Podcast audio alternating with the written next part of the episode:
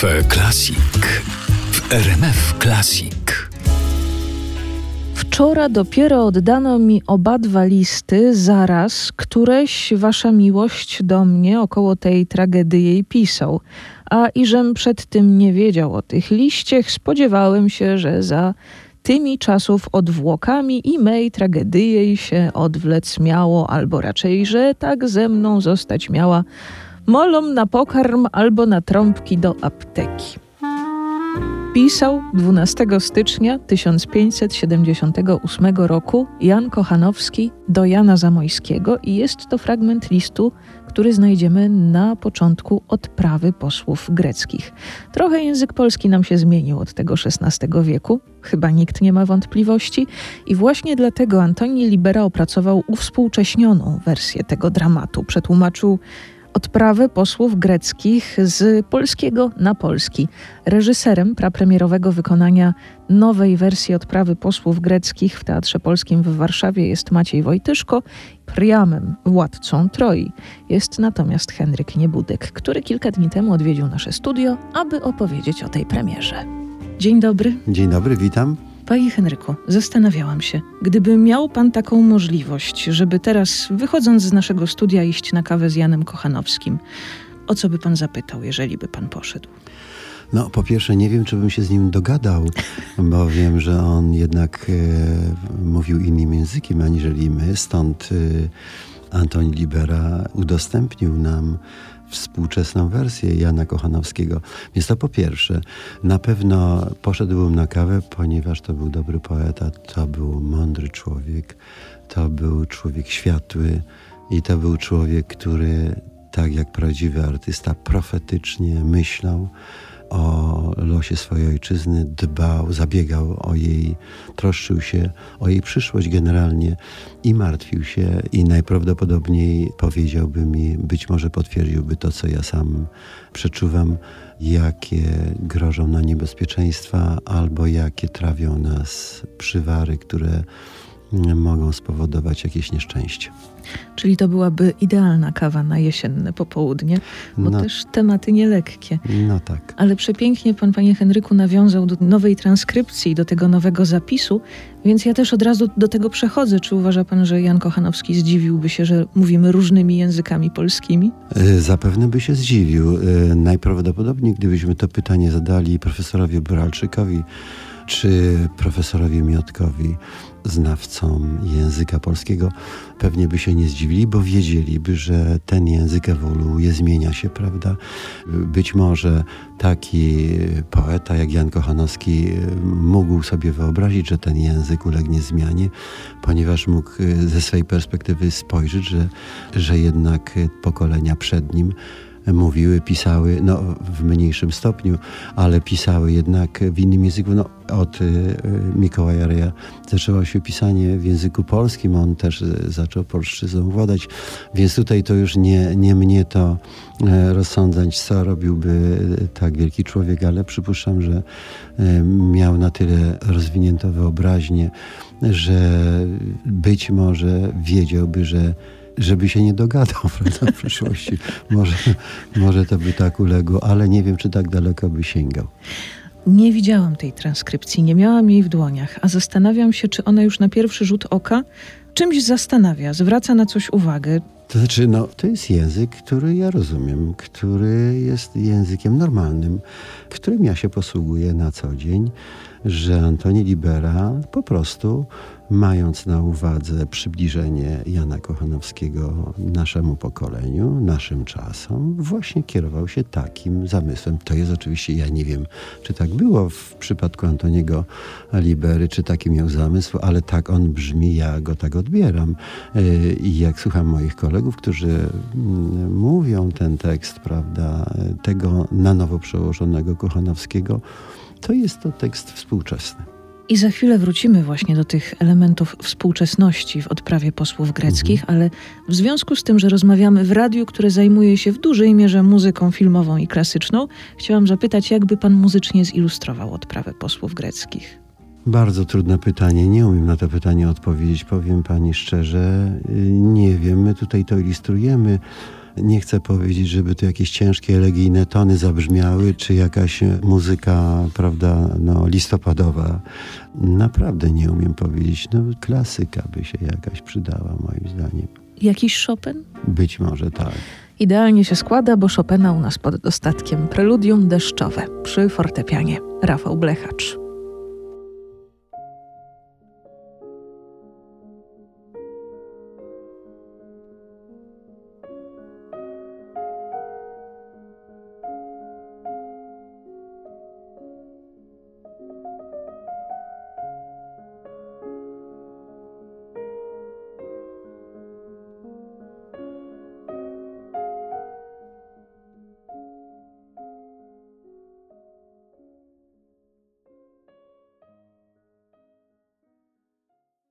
Preludium deszczowe Fryderyka Chopina w RMF Klassik. Mieliśmy wrócić do rozmowy o aktualności odprawy posłów greckich. Dzisiaj w Teatrze Polskim w Warszawie premiera nowego odczytania tego dramatu, nowego odczytania, które przygotował Antoni Libera, reżyseruje Maciej Wojtyszko, a jako Priam, król Trojańczyków, Henryk Niebudek. Kim jest Priam w tej wersji? No, próbujemy odwzorować człowieka, który przedstawiany jest w opisach jako człowiek rozważny, jako roztropny król, chociaż w rzeczywistości okazuje się bardzo stronniczy, a okazuje się królem, który nie dba o interes wspólny, ale o interes rodziny. I w tym sensie jest królem nierozsądnym, jest królem niedbającym o dobro ogółu, co właściwie już go skazuje na, może nie potępienie, no ale w każdym razie na ocenę negatywną, bardzo negatywną. Tym bardziej, że Jan Kochanowski napisał do wielkiego kanclerza Zamoyskiego list, w którym przeprasza, że sięga do tradycji greckiej, która jest odmienną kulturowo, teatralnie od naszej kultury, która dopiero właściwie zaczęła zręby tworzyć, prawda, językowe w tym wypadku, jak on sam w tym liście, a co jest prezentowane w naszym przedstawieniu, tłumaczy, że tam są inne obyczaje chóru greckiego, niewystępujące u nas, inny rodzaj wersyfikacji. Posługuje się tym antycznym dramatem, tym antycznym wątkiem konfliktu grecko-trojańskim, tak jest, ponieważ czuł niebezpieczeństwo konfliktu, niebezpieczeństwo, o którym już wcześniej wspomniałem, zajęcia postawy, opowiedzenia się po stronie interesów partykularnych w miejsce interesu publicznego. No i dlatego, przepraszając kanclerza Zamoyskiego za taki wybór, pozwolił sobie sięgnąć właśnie po ten antyczny wątek, po to, żeby móc jak najprościej, jak najczytelniej unaocznić, jakby to powiedzieć, no być może sprawę naszego parlamentaryzmu wtedy, być może naszych publicznych debat w tamtym czasie oczywiście, a skoro mówimy o przybliżaniu tego tekstu do współczesności przez Liberę, no to też i tyczy to też naszych czasów. Jest to zresztą, poza wszystkim mówiąc, możliwość otwarcia wielu wątków dotyczących naszego życia politycznego, bo ze wszech miar odprawa posłów greckich jest dramatem politycznym. Co jest też bardzo ciekawe, że mówimy o początkach polskiego dramatu i tam nie ma Romea i Julii, tam tak. Są sprawy społeczne. Tam są sprawy społeczne, więc no one widać najbardziej się odcisnęły przynajmniej na wrażliwości twórców, tak wielkich twórców jak Jan Kochanowski. My teraz przenosimy się z naszą rozmową do podcastu, więc jeżeli łyczek wody, to jest bardzo dobry moment. Dziękuję. Tutaj już nas czas nie ogranicza antenowy, więc kolejna sprawa uniwersalna, aktualna zawsze, która wybrzmiewa w tym dramacie, to takie podsumowanie, że zła jest zawsze więcej na świecie niż dobra, że niestety wystarczy naprawdę mała iskierka do wywołania ogromnego pożaru. No tak, to jest oczywiście wątek filozoficzny, już w mądrości starotestamentowej występuje w Księdze Syracha. taki zwrot, że jedna mucha może popsuć góry dobrego jedzenia. To jest wstrząsające, ale to jest prawdziwe. Natomiast jeśli chodzi o ilość zła, no wiemy, że jego jest dużo. W wielu miejscach w odprawie posłów greckich mówi się o tym, że tego szczęścia jest niewiele, a nieszczęścia jest więcej, że więcej jest tego zła, aniżeli dobra, że to zło, że to ciemne, że ta ciemna strona mocy także w życiu społecznym bardziej zyskuje sobie prawa obywatelstwa, aniżeli to prawidłowe zachowanie, to co gwarantowałoby nam jakąś równowagę. W konsekwencji skądinąd wiemy, że najczęściej zło, najczęściej prawda zwycięża, miłość zwycięża, ale wiemy, że zło bardzo szybko potrafi sobie utorować drogę i zyskiwać palmę pierwszeństwa. Chciałabym jeszcze zapytać o to, czy zgodzi się pan ze stwierdzeniem, że to jest idealny wybór dramatu na Święto Niepodległości? No cóż, ponieważ to Święto Niepodległości obrosło już takimi, jakby to powiedzieć, no, że ono nie jest świętem radości po prostu, że przestało być świętem radości, że my się nie potrafimy spotkać, że nie potrafimy się śmiać, że nie potrafimy się cieszyć, że nie potrafimy sobie zrobić wspólnie spaceru po prostu po mieście, zadowoleni. Tylko musi to być manifestacja polityczna takiej czy innej siły, musi to być wyraźnie podkreślane, że nasza, prawda, opcja czy nasza racja jest ważniejsza. Te swoje racje dokumentuje się w jakiś taki no, mało ciekawy sposób. Race, prawda, rzucanie ogniem, krzyki. Ale ja widzę takie dwie grupy, które idą tą samą ulicą. Jedna niesie transparent: nie oddamy wam Heleny, oddajcie nam Medeę. No i tak, w ten sposób tak. Nigdy się nie spotkamy. No tak, oczywiście. No, gdybyśmy to na grunt dramatu przenieśli, to rzeczywiście tak jest. To rzeczywiście tak jest i czym się kończy? Wiemy. No, kończy się po prostu wojną. Kończy się wojną, kończy się no, wcześniej kasandrycznym tekstem, prawda, mojej córki Kasandry, która, znaczy mówię mojej, mojej... Ale to bardzo ładnie brzmi. Mojej bohaterki, znaczy no, jako postaci, prawda, Priama. Ona o tym wiesz, tak jak Kochanowski przestrzegał, tak i wielu twórców, i wielu artystów przestrzega przez wieki. Zwracają uwagę, że tego czy tamtego nie należy robić, że zło prowadzi do jakiejś przepaści, a jednak mimo wszystko ludzie nie zaprzestają tego. No i mamy dopiero jakieś niestety bolesne trzaski o rzeczywistość, która nas dopiero wyrywa z jakiegoś szaleńczego pędu, nie wiem, z jakiegoś zaślepienia, tak bym powiedział, zaślepienia złem. Może wynika to z jakichś szlachetnych intencji, no ale jak człowiek krzywdzi drugiego człowieka, to jest to zawsze zło. I tyle. I skąd Kochanowski wiedział, jak to będzie wyglądało w 2023 roku? Wybitny poeta. Wybitny, tak jest, jak najbardziej przyznaję. A chciałam jeszcze dopytać o zamysł inscenizacyjny. Jak to wygląda? Bo to też nie jest taka typowa przestrzeń sceniczna w Teatrze Polskim.